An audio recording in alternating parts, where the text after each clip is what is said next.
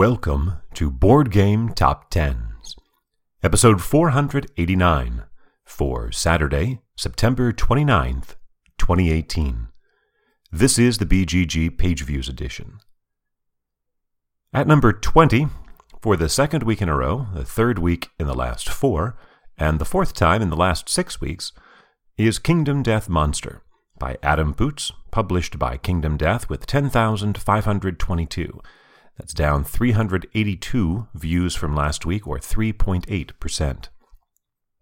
Entering at number 19, Captains of the Gulf by Jason Dinger, published by Spielworxx with 10,556, 34 more than Kingdom Death Monster. After two weeks, at number 21, three of the previous four weeks, at number 21, climbing three spots to number 18 is Gaia Project by Jens Drogemüller and Helge Ostertag, published by Z-Man Games with 10,862. That is 306 more than Captains of the Gulf, down only 11, or 0.1% from last week. Number 18 is the highest rank Gaia Project has seen since July 14th. Climbing one spot to number 17 is Azul by Michael Kiesling, published by Plan B Games with uh, 10,939. That is a difference of 77 over Gaia Project, a decline of 3.8%.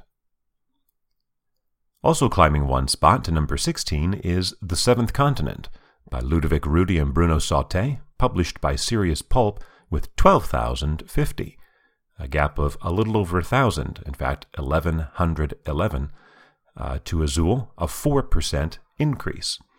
So after a span of only about 400 between 17 and 20, a gap of over a 1,000 to number 16. Entering at number 15, Set a Watch by Mike Nudd and Todd Walsh, published by Rock Manor Games with 12,502, 452, more than the seventh continent. Re entering at number 14, actually up from number 23 last week, is Brass Birmingham by Matt Tolman, Martin Wallace, and Gavan Brown, published by Roxley Games with 12,807, 305 more than Set a Watch, and a 26% increase from last week. This is the first time Brass Birmingham has ranked higher than the original Lancashire. Climbing two spots to number 13 is Spirit Island by R. Eric Reuss, published by Fabled Nexus, with 17,170. The gap between Spirit Island and Brass Birmingham is over 4,000 views. So a definite demarcation separating the top 13 from the rest of the list. In fact, to gain get 4,000 more, uh, we're going to see all the way up to number 5. Uh, the gap between 5 and 13 is smaller than the gap between 13 and 14. That is a 16% increase for Spirit Island. Entering at number 12, Shadows in the Forest by Walter Crowell, published by ThinkFun, with 17,967, uh, almost 800 more than Spirit Island. And sliding one spot from number 10 to number 11 is Endeavor, Age of Sail, by Carl de Visser and Jarratt Gray, published by Burnt Island Games and Grand Gamers Guild, with 17,998, 31 more than Shadows in the Forest, a gain of 1.9%, and yet it slides out of the top 10. That is one of two games to leave the top 10. The other one, from number 8 all the way out of the top 100, is Tiny Epic Max. The first of our two new entries in the top 10, both of them debuts, is at number 10. Liftoff by Jeroen van der Steen, published by Hans im Glück, with 18,897. That would be 899 more than the Endeavor second edition, and about 1,200 more than last week's number 10, which was Endeavor. The theme of Liftoff is the space race of the 1950s and 60s here, though, players are private space agencies. Mechanisms include card drafting and set collection. Holding on to the number 9 position for the second week in a row is Scythe by Jamey Stegmaier, published by Stonemaier Games with 19,038, 141 more than Liftoff, a decline of 1.2%. Sliding two spots to number 8, Arkham Horror the Card Game by Nate French and Matthew Newman, published by Fantasy Flight Games with 19,132. That is 94 more than Scythe, a decline of 6.8%. Losing two positions for the second week in a row, from 3 to 5 to 7, is Everdell by James A. Wilson, published by Starling Games with 19,291, 159 more than Arkham Horror, a 15% decline as it loses over 3,000 views. Climbing one spot, from number 7 to number 6, is Teotihuacan by Daniele Tascini, published by NSKN Games with 20,187, about 900, 896 uh, more than Everdell, a small decline of only 0.9%.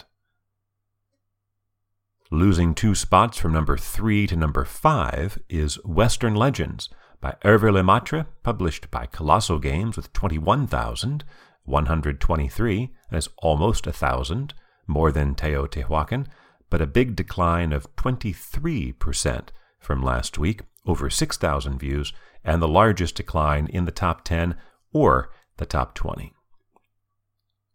At number 4, for the second week in a row, is Terraforming Mars by Jacob Fryxelius, published by Stronghold Games with 22,735. That's about 1,600 more than Western Legends and a mere 0.4% decline, as it charts for the 111th time, tying X Wing for third on the most weeks list.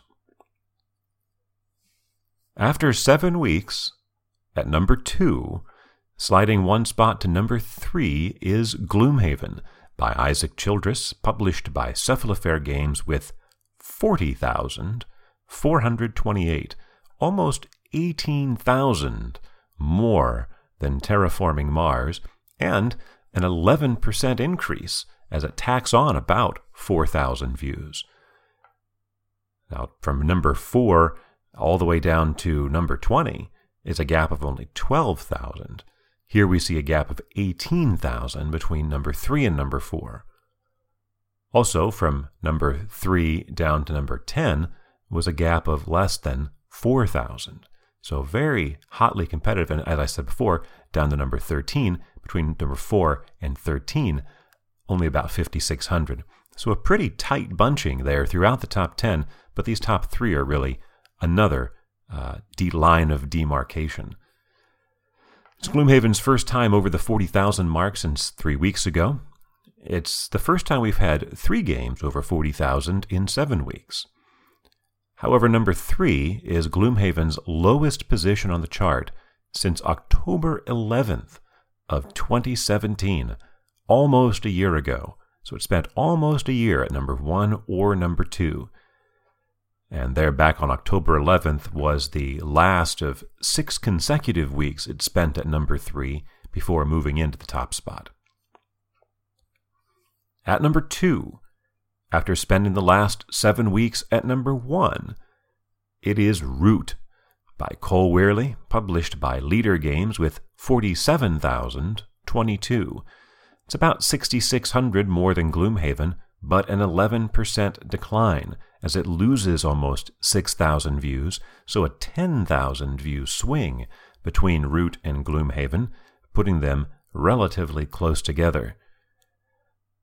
Uh, Root did not miss the top, the top spot by much. Any of its performances from the last seven weeks, actually, would have been enough for it to retain the spot for an eighth week, but this sharper decline has cost it the number one spot.